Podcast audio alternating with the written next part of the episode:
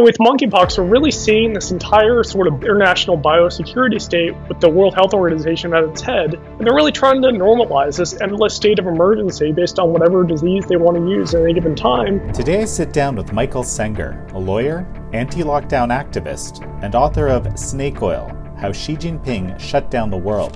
We discuss the draft amendments to the international health regulations, the pandemic treaty, and the Chinese Communist Party connection. When you look at every single policy that was implemented in response to COVID 19, you find China's paw prints on every single policy because it all comes back to the central lie. This is American Thought Leaders, and I'm Jan Jekielek. Michael Senger, such a pleasure to have you on American Thought Leaders. Thank you so much, John. Pleasure to be here. Michael, you've been writing about this pandemic and especially its origins. Your book, uh, Snake Oil How Xi Jinping Shut Down the World, was on my radar early. And uh, I actually think it's a very, very important, let's, let's call it a historical work at this point. Before we go there, I want to talk about your observations about what's happening at the World Health Assembly as we speak and them working on this uh, so called global pandemic treaty. I'm just going to read something you wrote in a recent piece you put out. Take heart. The pandemic treaty won't annul your national sovereignty. That would be impossible because you haven't had any national sovereignty since March of 2020. Okay, I'm not sure everyone would agree with you on this point. So why don't you tell me what's going on here? Yeah, so right now, the World Health Organization in Geneva, Switzerland, is debating amendments to the international health regulations. What it really does is, you know, it expands the WHO's power, allocates them more resources, more funding, essentially more of what they've already been doing, all this testing and surveillance, all these, uh, you know, big data. Um, technically, these health regulations are not binding on member nations. They all uh, can be overruled by the national sovereignty of any given country. However, when countries, there is serious concern about national sovereignty here because when countries sign up for these, this treaty, these um, amendments to the international health regulations, they are consenting and essentially implementing. Many countries just implement these, rubber stamp them for their own national territory with very little oversight of their own. And so, even though these te- uh, these amendments, this treaty is not technically binding, it it raises serious concerns about national sovereignty for countries all over the world because countries do follow this, and essentially this is a ratification of everything that we saw with COVID nineteen. Now, going back, I mean, does anybody think that what the World Health Organization did during COVID 19 was a smashing success? I don't think so. You know, what role did the World Health Organization play? First, they started out, as is widely known, by helping China cover up the virus. Next, they rubber stamped lockdowns into policy based on very little. You know, lockdown is not something that was in any country's pandemic plan. It was actually had no precedent in the Western world since the Middle Ages at the very latest. But based solely on what the Chinese Communist Party said had succeeded in Wuhan, this ridiculous narrative that the super lockdown in Wuhan had eliminated the virus from all of China. Just a few weeks after that, you know, China comes and tells the entire world in no uncertain terms the World Health Organization's representative of China gives a press conference and tells the entire world what China has shown the world is you have to do this. Uh, copy China's response to COVID 19. And based solely on that, he tells the entire world, regardless of what their demographics are, their economics are, even their number of COVID 19 cases, tells them all they have to do this. And based on that, you know, one by one, like dominoes, the entire world starts to shut down. That really accounts for everything we saw over the past two years from the lockdowns to the mask mandates to the mass testing and vaccine passes, this entire terror campaign. The PCR testing guidance from the World Health Organization. Um, they issued this guidance that was also unprecedented. Western pandemic plans to, you know, start mass testing for COVID-19 with PCR tests. It turns out that the cycle thresholds uh, that was were issued along with that guidance, which also came from China, by the way. Uh, the New York Times later confirmed that, was an 85 to 90% false positive rate. It's an unspeakable crime what's taken place over the last two years. And now you have all these nations going to Geneva, Switzerland. The World Health Organization is asking for more power to do the same thing, not just the same thing, but more of it. And all these countries are saying, okay, that's great. Everything we experienced was just fine and dandy. Let's do more of it. And that's the real significance here. Uh, we just had Dr. David Bell on the show, and he explained uh, I guess, the distinction between the international health regulations that are being looked at as we speak, and also this uh, pandemic treaty that is being worked on that will be uh, voted on, I guess, uh, the following year. Um, I just wanted to get you to clarify that because it almost sounded like the two are being kind of conflated into one in what you were saying. The amendments to the international health regulations are more immediate. The pandemic treaty, which is also um, being debated and being talked about, will be something that's passed in the future, and that's something that uh, will, you know, has not been drafted yet in any serious way, but will give the World Health Organization again a whole uh, host of new powers if uh, nations decide to go down that path as well. So, how is it that this actually validates these lockdowns? So, the lockdown was not part of any country's pandemic plan, not part of any, uh, had no precedent in history prior to the lockdown of Wuhan, China. However, after um, the Chinese Communist Party in February of 2020 announced that their lockdown of Wuhan was a smashing success, the World Health Organization rubber stamps that into policy and the entire world follows that endorsement of the lockdown by the World Health Organization. It becomes part of their own policy, and this is something that is they're actually working on. This it's not even up for vote. They it's not part of the amendments to the health regulations or the pandemic treaty, but they have simply adopted lockdown as policy. But these are a legitimate re- way of responding when all the evidence shows otherwise. That's exactly right uh, they are adding legitimacy to these policies by signing on to the treaty. When you look at every single policy that was implemented in response to COVID 19, you find China's paw prints on every single policy because it all comes back to the central lie that the lockdown of Wuhan, the response of the Chinese Communist Party was in Wuhan was so super effective that it eliminated the virus from all of China. This ridiculous narrative. And every single one of these policies comes back to what the Chinese Communist Party said they did in Wuhan.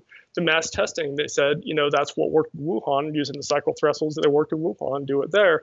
You know, um, lockdowns, mass mandates, obviously vaccine port- passports has the uh, China's paw prints all over it. Uh, every single one of these policies, it turns out, was just, you know, kind of laundered into policy based on the fact that our officials and our elites were uh, rubber stamping this lie that the Chinese Communist Party has succeeded in eliminating this virus. And of course, you know, even if that wasn't obvious enough, I mean, you look at this graph, which I put in the cover of my book. This is, uh, you know, supposedly the deaths, COVID deaths in China until Xi Jinping gives the order, and suddenly there's flatline. I mean, that graph is they didn't even get, do a good job forging it, but that has been the basis for the world's response to COVID 19. And even more vividly, we've seen in the last year, suddenly China is back in lockdown again. So everything that we've been told by this biosecurity community over the last two years that, you know, copy China, copy all these policies has been, you know, belied by what just happened in China. Now all of a sudden they're back in lockdown again. They never actually eliminated the virus to begin with. It was just a really ridiculous data fraud that somehow got legitimized by the international influence, the global influence that the Chinese Communist Party has developed over several decades within elite media outlets, within universities, with politicians, with think tanks. You see all of them. The closer you get to the centers of power regarding the response to COVID 19, the more likely people are to repeat this lie that the Chinese Communist Party actually did uh, eliminated this virus. And it's very, you know, it's eerie to behold because everybody else can tell it's a obvious data fraud, but apparently, you know, the elites in charge of the response cannot. That's what's accounted for everything that's happened. What do you think uh, happened in terms of, you know, COVID numbers in China, really? To me, it's just an obvious data fraud what they did in Wuhan. Based on the increase in testing with what in the early days of January 2020. And then in January 23rd, Xi Jinping announces this lockdown of Wuhan, and they start ramping up mass testing using the um, PCR testing and the cycle thresholds that they then told, told the rest of the world to use. Uh, and you see those deaths and cases going up and up and up in uh, January and February of 2020, and then it flatlines. And it flatlines simply because Xi Jinping and the higher ups in the Chinese Communist Party said, you know, no more deaths, no more cases. It's over. Mission, mission accomplished. Uh, this is very typical for the Chinese Communist Party. The Chinese Communist Party lies about everything. They lie about, you know, their economic growth. They lie about the fact that, you know, every couple of years they come back and make another promise that will be carbon zero within a decade or two. And of course, they make no take no action to actually approach that goal, to actually pursue that goal of being carbon zero. But over several decades, they've developed an international network that treats these lies that come out of their propaganda machine as reality. And so leaders take that and they say, oh, you know, the Chinese Communist Party promised to be carbon zero. Now we have to be carbon zero too. We have to cut emissions. Of course, for the CCP, that means nothing to them. they take no action toward that goal. They don't, you know, they're still producing the most coal of any country in the world. Um, but the rest of the world actually does cut some of their emissions. And, uh, and so we see this pattern wherein Western elites are treating the lies coming out of the Chinese Communist Party as reality. And with COVID 19, that gets kicked into overdrive because now you have this very obvious, ridiculous lie that through this, you know, two month super lockdown of Wuhan, where they're welding people in, they were able to eliminate this virus from all of China, or nowhere else outside of China. I mean, think about how utterly absurd that is. Apparently, this virus knows understands national borders very well because you look at all the countries. You know, China, this very porous border of billions of people. Um, you know, all the countries around there, their cases are all all at all-time highs. But you know, China's still insisting that they had you know zero deaths the entire time. I mean, it's just utterly absurd. The real story here is straight out of ancient Rome. You know, the tyrant Xi Jinping gave the order to uh, launder this lockdown into policy and suspend everybody's rights around the world. And that's exactly what his cronies did. One of the things you noted is that in the international health regulations themselves, there is a focus on information management, if I recall correctly. So tell me about that. Yeah, that is the most concerning aspect of these health regulations. Um, the health regulations, you know, kind of um, repeat all the things that the World Health Organization is doing. You know, they want more testing, more tracing, more you know information gathering, more non-pharmaceutical interventions.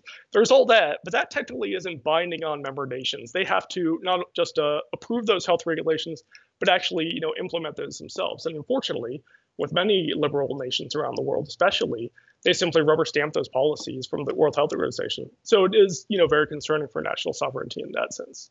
However, in one area in particular, uh, national sovereignty doesn't matter at all, and that's in this um, war on misinformation, this clampdown on misinformation, because in that particular area, the World Health Organization is not working through nations. Nations don't have to approve this they are working directly with um, unaccountable private organizations, supranational companies such as Facebook, Twitter, YouTube, and advising them on who and what to censor. So that doesn't matter what country you're in. You can be in a country that's completely opposed to the World Health Organization, where you've done everything in your power to uh, convince all of your leaders, your democratically elected officials, to not give the WHO any power that doesn't matter because World Health Organization is getting funding and they're using that funding to work with YouTube, Facebook, and Twitter uh, to censor your voice and censor those who uh, you agree with and want to hear their views from. That will have an effect on every country in the world, uh, how they respond to any pandemic, the information they get about any virus, regardless of whether they uh, vote to give the World Health Organization any power. How is this different, I guess, from what's been happening already uh, when it comes to these this uh, draft of the updates to the IHRs? It's just more of it. It's uh, it's really, I mean, that's what it comes down to. It's everything that we've seen, all the extraordinarily harmful activity that we've seen the World Health Organization telling countries around the world to engage in over the last two years. They just want to do more of it. And so when you see leaders signing on to these health amendments, the World Health Organization, the amendments to the regulations. They are essentially, you could say, pledging allegiance to this biosecurity system, that this horrible biosecurity system that we've seen over the last two years that's done so much harm all over the world. And those lockdowns have led to, you know, the largest man-made famine that we've seen since the Great Leap Forward. They have, you know, deprived children all over the world of years of primary education. Children were stuffed in mass for hours and hours a day, something I couldn't even imagine. It sounds absolutely awful just to attend school. uh, you know, they destroyed economies all over the world. In 2020, every single country in the G20, the largest 20 economies in the world, every single country had negative GDP growth except for China. You know, China made a lot of money. It transferred trillions of dollars, three trillion dollars in wealth from the world's poorest people to the uh, very richest, uh, small handful of billionaires who got rich off of this response, mostly testing and vaccines, and predominantly those were Chinese billionaires, so Chinese Communist Party members themselves. And what happened here is an absolute crime, an absolute heist. The World Health Organization is almost being used as a front for the Chinese Communist Party itself. Leaders around the world, the fact that they are going there and the World Health Organization you, oh, yeah, let's do all that again. Let's have more of that. And they're saying, yeah, that's fine. I mean, that's the power of the false reality that has been spun by the Chinese Communist Party and the World Health Organization. They're all signing up for that and pledging allegiance to that sort of false reality. This is all okay. I read something very interesting, okay, and and that is that the fact that there was this apparently very coordinated information campaign around the severity of the virus and the necessity of lockdown policies that that was somehow you know kind of validates the idea that there's something nefarious going on right? It really does.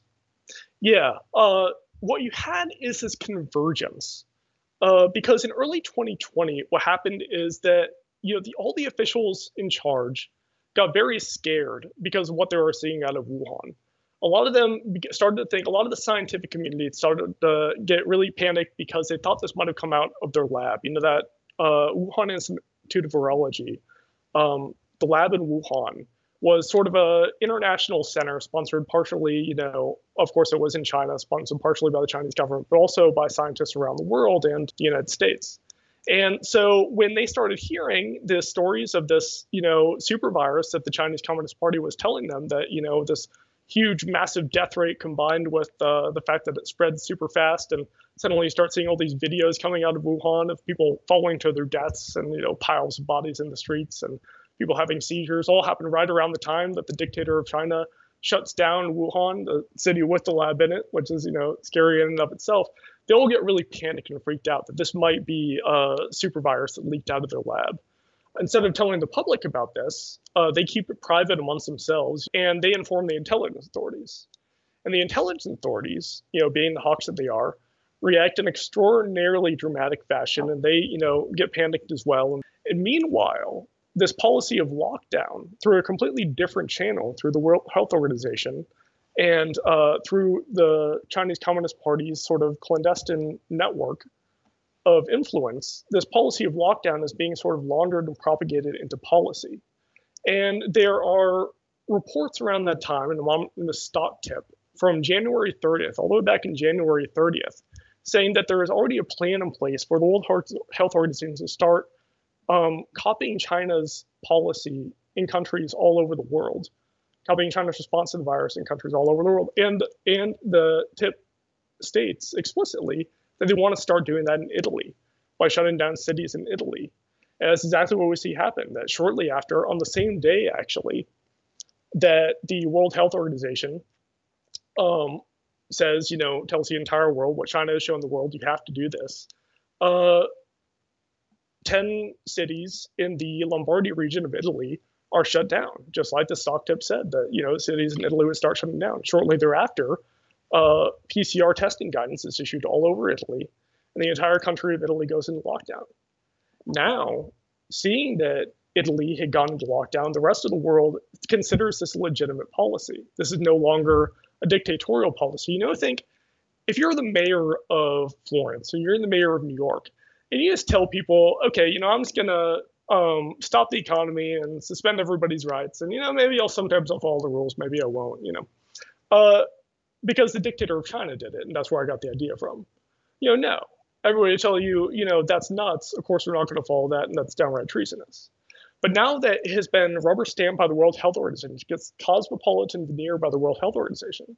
Now they see Italy do it, which is, you know, part of the free world, even though Italy is historically, you know, has a real corruption problem. uh, that gives it veneer of a legitimate policy. And so all of a sudden, you know, like dominoes, states and countries all over the world start adopting this lockdown policy. So you have this convergence of narrative where you have the national security community freaked out that they think this might have been a leak out of the Wuhan lab. Meanwhile, the Chinese Communist Party very explicitly, and they're doing this for their own media outlets, as well as bots that have been traced back to the Chinese Communist Party around that same time, are also urging the rest of the world to adopt their policy and the World Health Organization. So essentially, all the major power brokers, all the major players all across the world are, you know, joining forces to propagate this policy and get countries to go into lockdown in March 2020.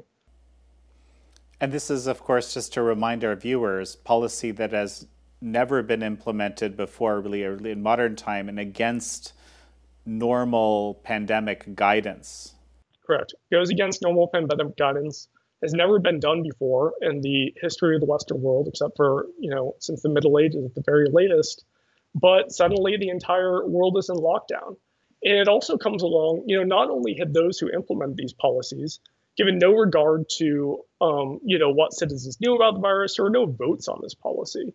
Apparently, they gave no regard to what this would do to the poor. I don't think anybody will ever forget, you know, those horrifying images of the mass exoduses we saw in countries like India and South Africa where workers are just tossed out onto the streets.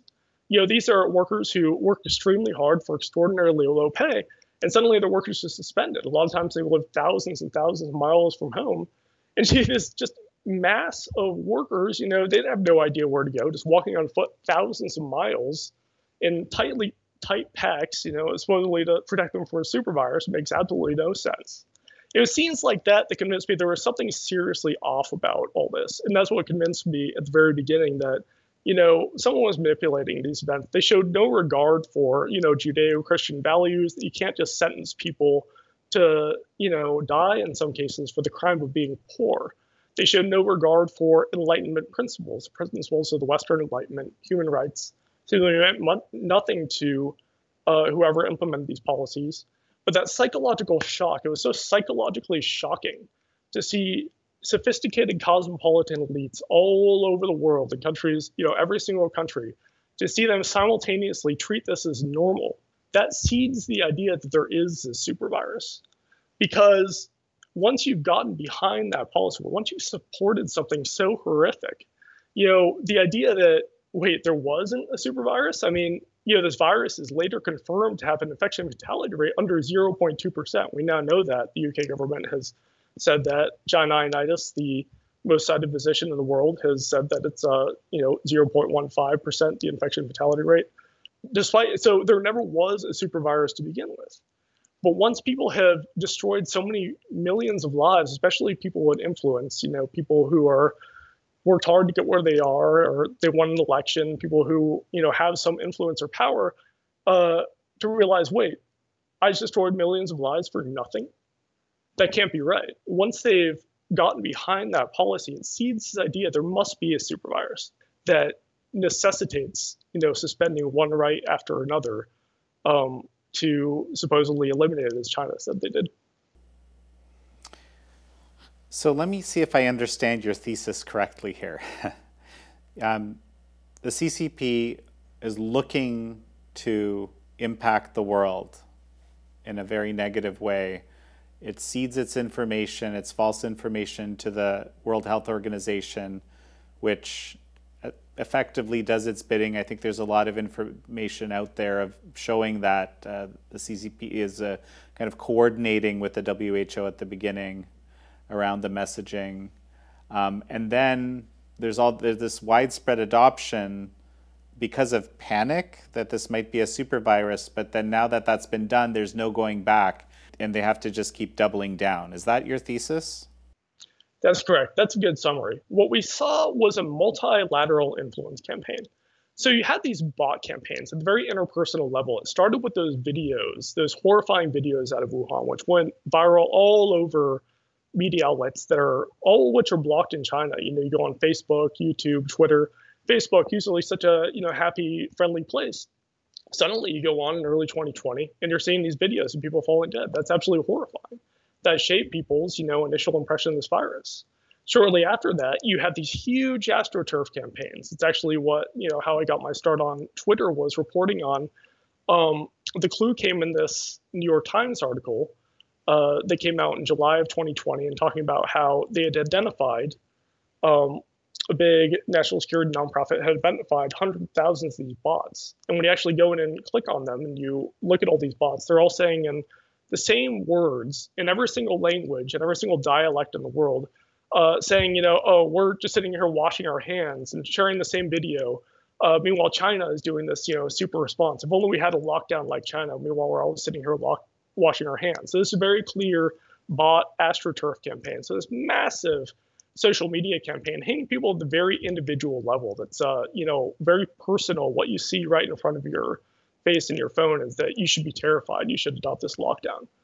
Uh, on the other hand, uh, meanwhile, you have an influence operation at the very top that the you know this policy is being laundered through the World Health Organization, rubber stamping this unprecedented totalitarian policy to be adopted by democratic countries all over the world, despite the fact that it suspends everyone's rights, suspends all human rights. And then you have um, the Chinese Communist Party's influence within other national elite institutions. And we have some evidence of that as well. You have lobbyists. Fortunately, there's been a resistance movement in Germany that's been sophisticated enough to dig this up. But uh, secretly, you had lobbyists um, from universities within China uh, getting the German government to adopt these policies, and you see line by line, you know, every single step to have, you know, quarantine facilities and mass PCR testing, and literally they suggest the line. This comes from the academics who act as liaisons between these universities in China to the German government, who have absolutely no scientific background. They have no background in epidemiology. They're suggesting line by line every single aspect of this totalitarian response, including the propaganda slogan together apart. His lines together apart actually become an international propaganda slogan all over the world. So that's the effect of that influence that the Chinese Communist Party has built up within elite institutions all over the world, within universities, think tanks, among politicians and media outlets, that suddenly get this huge convergence of narrative all over the world where uh, national security officials and scientists are terrified because they don't know if it's a virus, super virus that leaked out of the lab and the World Health Organization is telling you to lock down, and um, you know universities and media outlets are going along with it because they have these relationships with China that don't want to endanger, so they don't want to question what comes out of China, the narrative coming out of China, and then you have this uh, social media terror propaganda. So it's no accident that even though this policy of lockdown had no precedent and wasn't part of any pandemic plan, suddenly you get this huge buy-in across the entire population because all this deliberately induced mass hysteria to get people to buy into that policy. And a big part of what we're doing as activists is, you know, unraveling all that, showing all the manipulation that went into that, because it to tell people that it's okay, even if you were terrorized, terrified into supporting those policies in March 2020. I mean, there was military grade propaganda getting you to buy into that. I'm reminded of an interview I did with Dr. Robert Epstein, where we talk about how th- there's this kind of feature of human psychology that if you dupe somebody um, and even you show them the evidence that, that you were able to dupe them or manipulate them, they're very unlikely to accept it. I guess my question is um, is an information campaign like this enough? Yeah. I mean, it's just as Mark Twain said it's much easier to fool someone than it is to convince them they've been fooled. We saw that in a big way during COVID 19, and especially because that initial terror campaign um, and the impact of it was so you know, enormous. Uh, you know, once people buy into that initial lockdown narrative that you need to, um, you know, suspend everyone's rights, suspend the entire economy, throw small business owners under the bus, throw children under the bus in some of their brightest years, throw the poor under the bus, especially many of whom, uh, you know, unfortunately, um, were first to starve.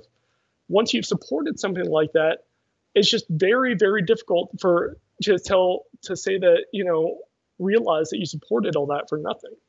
People's egos become attached to it because they become attached to the idea that there is a super virus out there. And it accounts for so much of what we saw over the last two years. This is all deeply rooted in the history of the Chinese Communist Party, you know, going all the way back to how they won the Chinese Civil War. Um, you know, Chinese Communist Party was very, very tiny during the Chinese Civil War. There was only 0.01% of the population. They convinced millions and millions of people to fight on their behalf um, promising that you know they would share everything once they won the war. Of course, the exact opposite happened.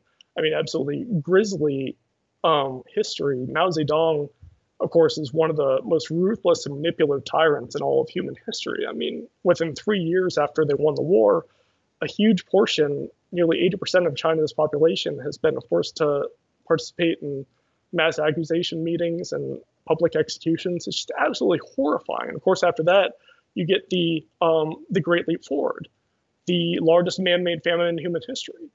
And during the Great Leap Forward, you know, all of China's population was moved on to uh, communes with very strict production quotas, uh, and produced very little to show for it. It's extraordinarily inefficient, and that led to a rapid decline in food production. But experts around the world, China experts out around the world at the time, who were, you know, toeing the party line, and uh, this is you know what you would hear if you're a contemporary at the time, insisted there was no famine going on.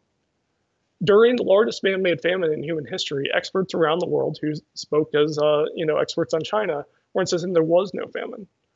Um, and that was the party line within China at the time. That was that you know even if there was hunger, that was just a result of bad weather. Um, if you insinuated that communism you know, forcing everyone on the communes that Mao Zedong's policies were the result of famine. If you said that within China at that time, of course, you know, uh, you would be censored, you know, excommunicated, and uh, you know, re-educated. It was absolutely horrifying, but that's the sort of false reality that Mao Zedong either deliberately or just uh, kind of stupidly created. And you can see how the Chinese Communist Party, in a lot of ways, deliberately sort of exported that to elites all over the world with COVID 19.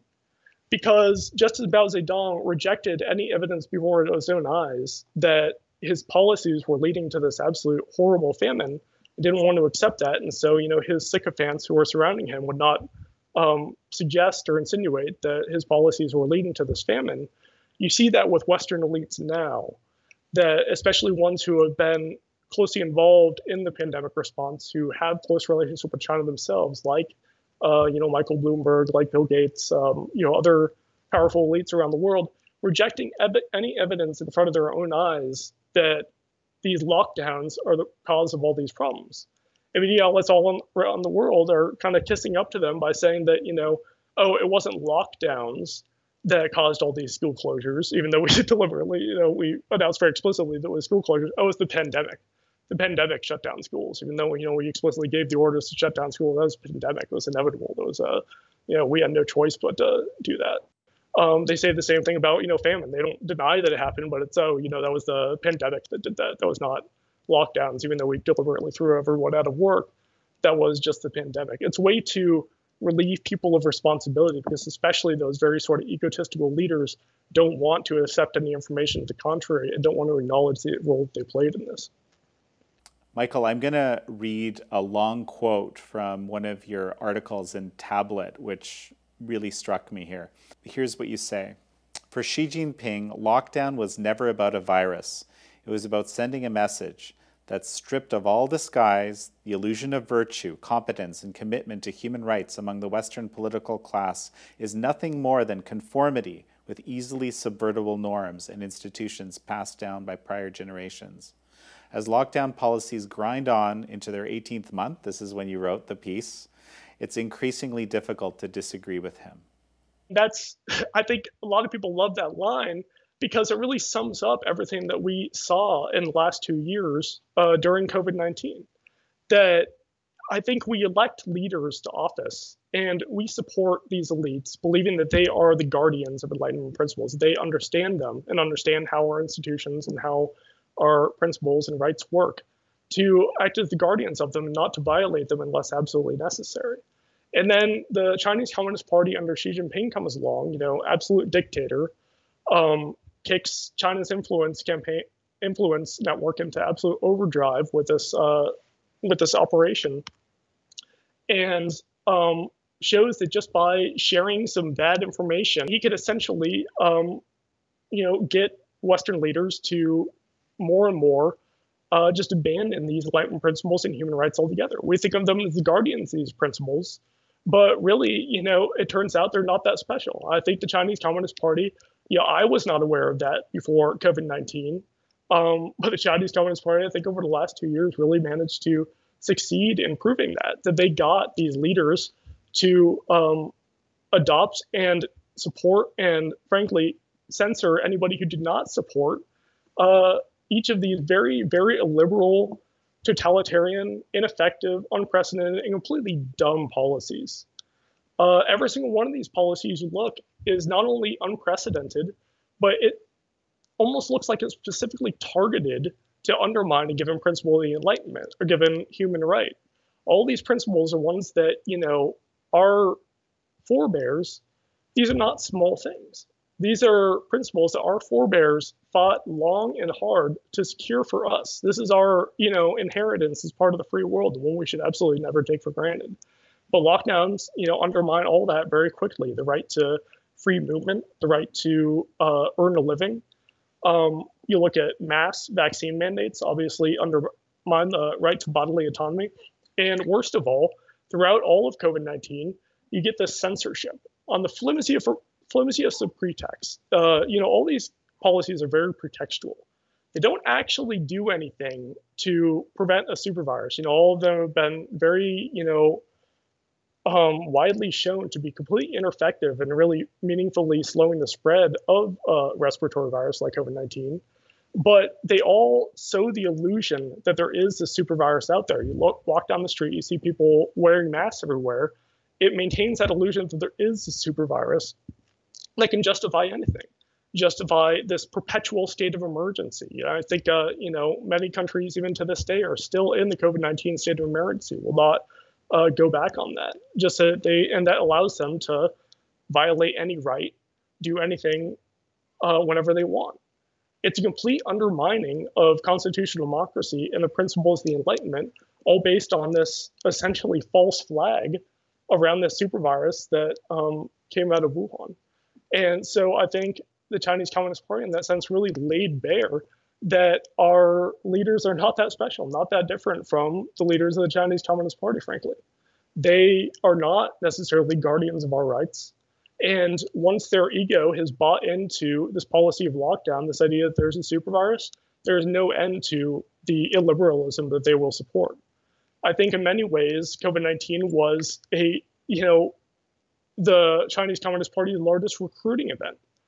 Because once elites buy into that narrative that there is a super virus that justifies um, suspending any right and supporting all these previously unthinkable um, and illiberal emergency measures, that you know they have become tyrants for all intents and purposes. I mean, they've become part of the Chinese Communist Party when they repeat that lie that this is all effective in China and that's how China eliminated the virus. I mean, that's all the Chinese Communist Party requires of its members to toe the party line. And when you see elites all over the world toeing that party line, they become CCP members for all intents and purposes. That's a fascinating way to put it, Michael. So, why is this now being codified uh, into, you know, the regulate international health regulations?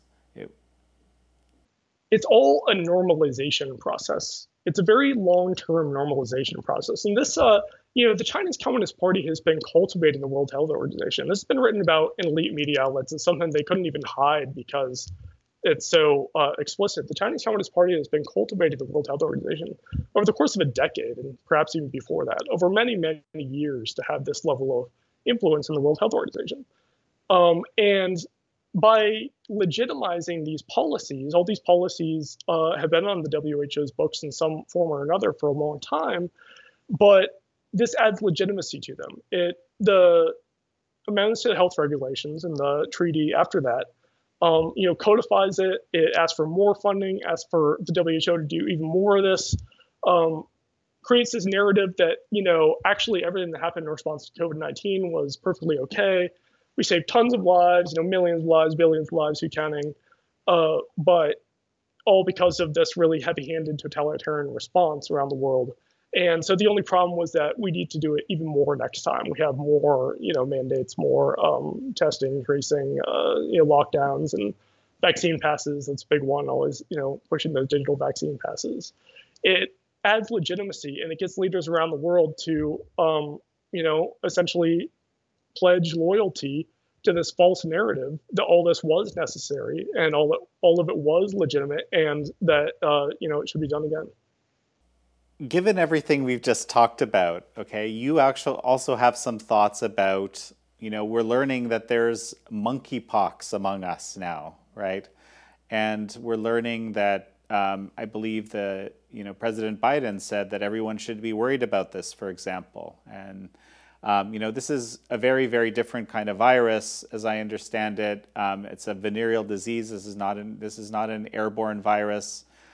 So, so what is it that you make of all this? You have a you you you have some thoughts. Yeah. So again, like you were saying, I mean, this may well be a venereal disease. Um, you know, may well not even be airborne like COVID 19 was. This narrative doesn't make any sense at all, just like the COVID narrative never made sense from the beginning. But suddenly, we see this entire biosecurity apparatus launching into the same terror campaign, um, advocating the same policies. I think it was health officials in New York were talking about bringing back mask mandates for monkeypox, despite the fact that it's widely believed to be a venereal disease. I mean, absolutely nuts. But that's how hard uh, they're pushing to try to get this power back and try to normalize these mandates yet again. They're using monkeypox as a pretext for this. So this is, you know, monkeypox has been around. It was first discovered in the 1950s, uh, first found in a human in the 1970s. So um, been around for a very, very long time. Um, previously, really only had outbreaks in Africa.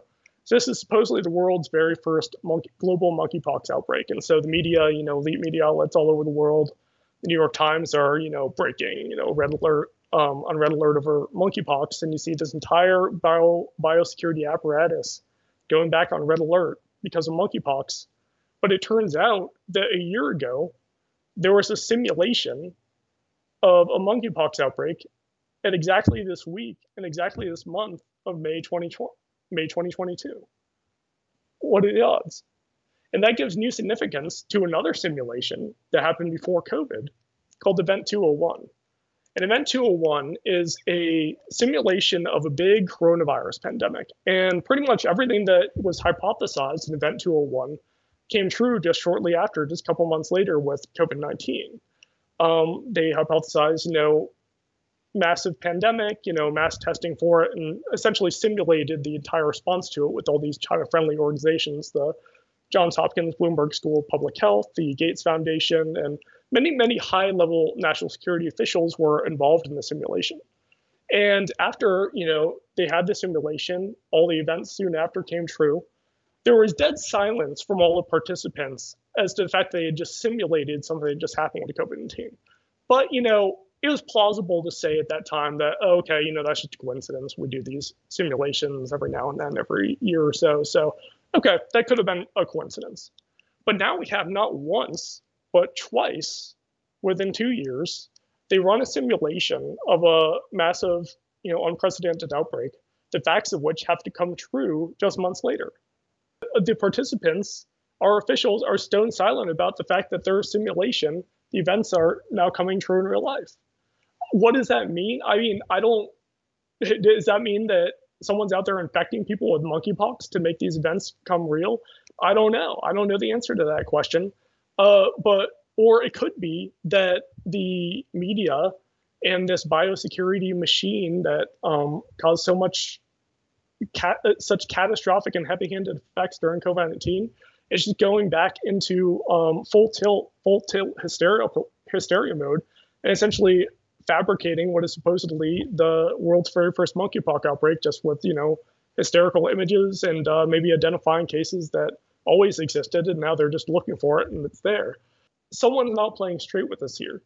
So I, I, I want to try to grasp what you think the significance of the these you know coincidences, which you're saying are not coincidences, actually means.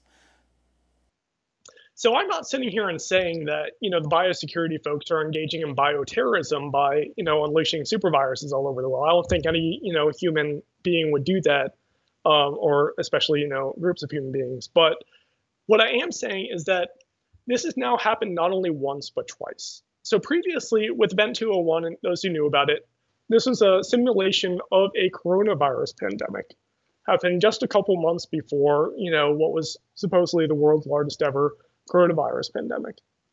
Um, and we didn't get any word from the uh, participants and the officials involved that there was anything unusual about this. They didn't, you know, make note of it, um, make any announcements.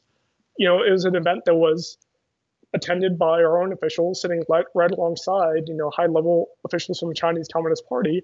And suddenly, we're taking these policies in response to this virus straight from China, based on information that they gave us um, about this virus, and based on that, implementing these policies that also came from China to supposedly get rid of this virus.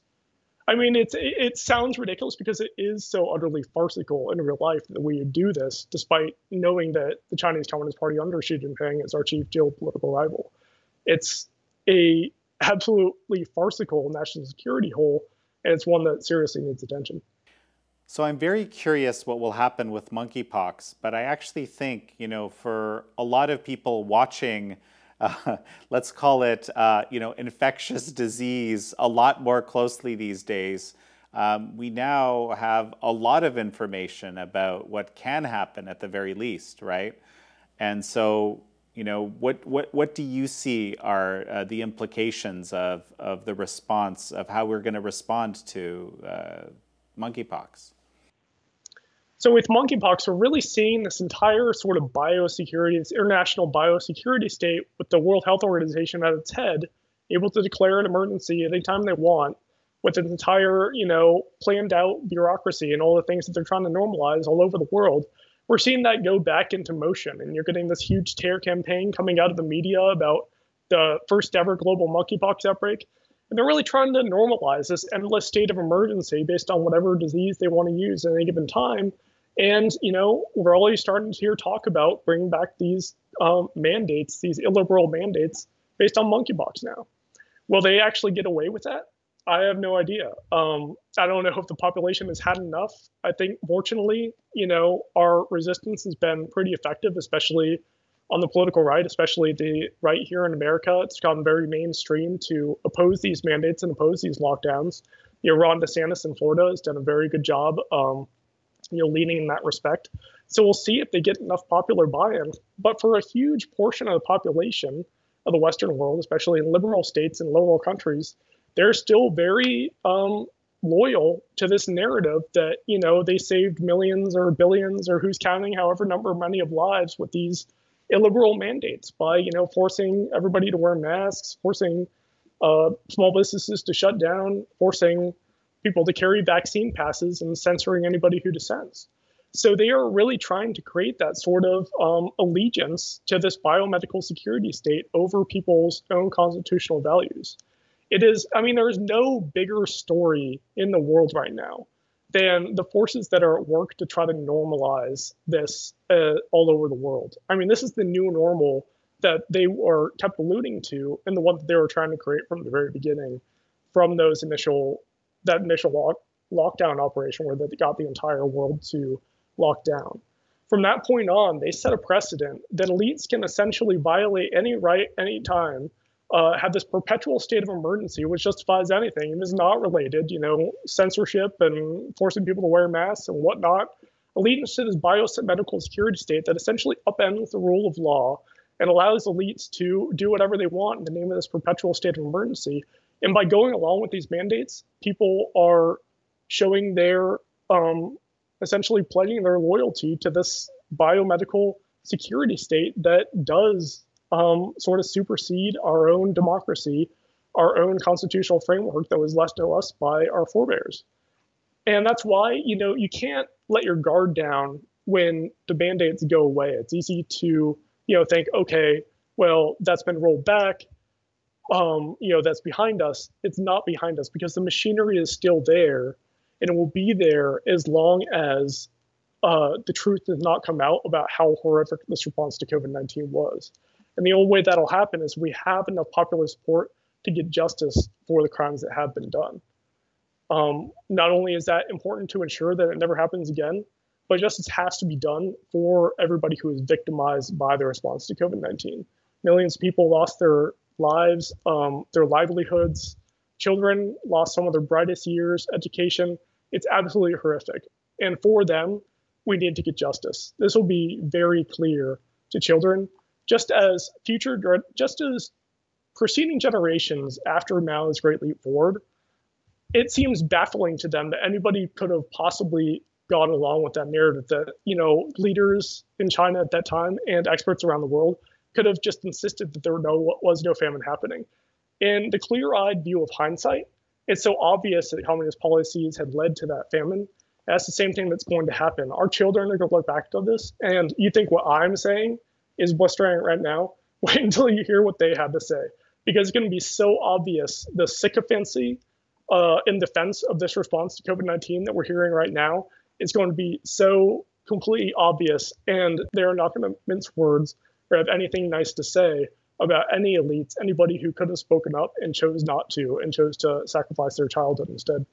So, Michael, you're a San Francisco lawyer, and people might not necessarily understand why it is that COVID 19 and lockdowns and this whole realm has become your passion uh, over the last while. Like, how did that come about?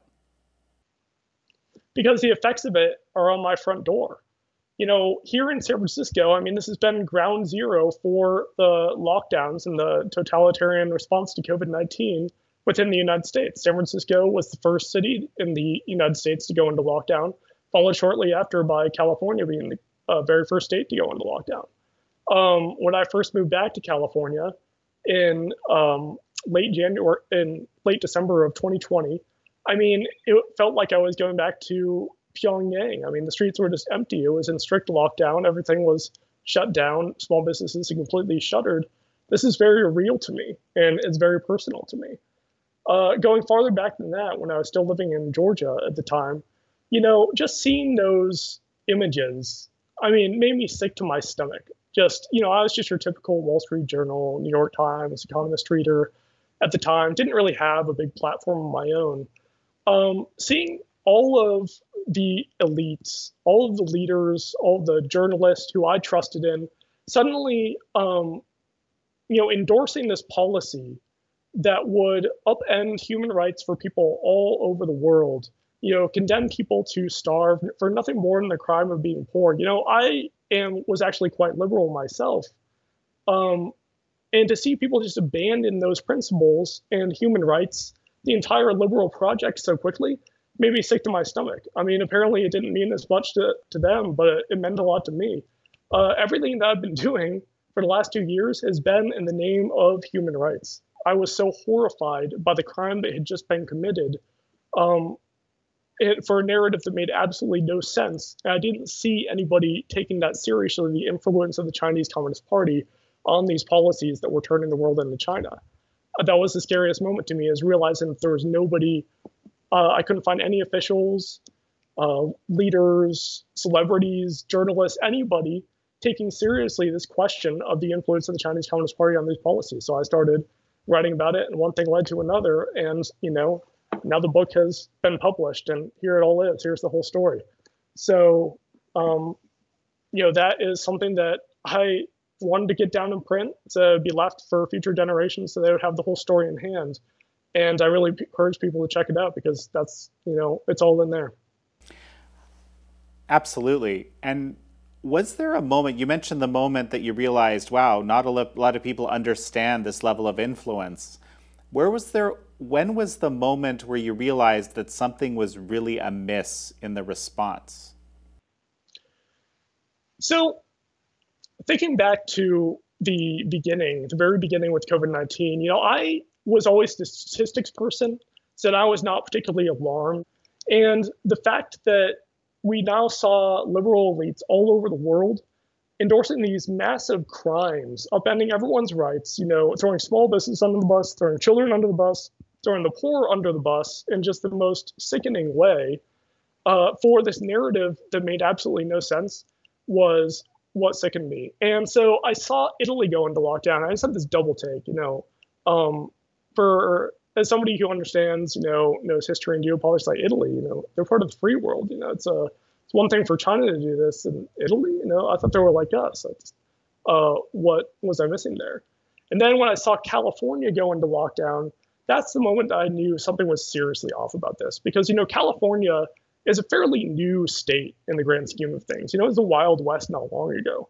This idea of lockdown, closing everybody's business businesses, shutting everybody out of work, it's so completely antithetical to the values not only of America, but California in particular. Suddenly, you know, within a matter of days, that had been normalized as supposedly liberalism. Uh, is somebody who actually took human rights and liberal values quite seriously. That's absolutely horrifying to me to witness. And when I started seeing, you know, not just developed nations, but developing countries just tossing people out of work, um, you know, condemning them, uh, that's when I knew that, you know, there was something very wrong here. And this is not the type of story where you can sit back and just hope it goes well. That's why I decided, you know, I had to actually get involved and speak up. You know, Michael, it's very interesting what you're saying because it also helps uh, explain to me why uh, these lockdowns are the policy in communist China as we speak. Such a pleasure to have you on. Thank you, Jan. Pleasure's all mine. Thank you so much for having me. Thank you all for joining Michael Senger and me on this episode of American Thought Leaders. I'm your host, Jan Jekielek. The Epoch Times is growing quickly, and we're currently hiring an associate producer to join the Epoch TV team to work on both American Thought Leaders and Kash's Corner. It's a time of rampant misinformation and propaganda, and you'll be part of the solution as we bring back honest journalism. If you're interested or you know someone who might be a good fit, head over to ept.ms slash associate producer. That's ept.ms slash associate producer, all one word. We look forward to hearing from you.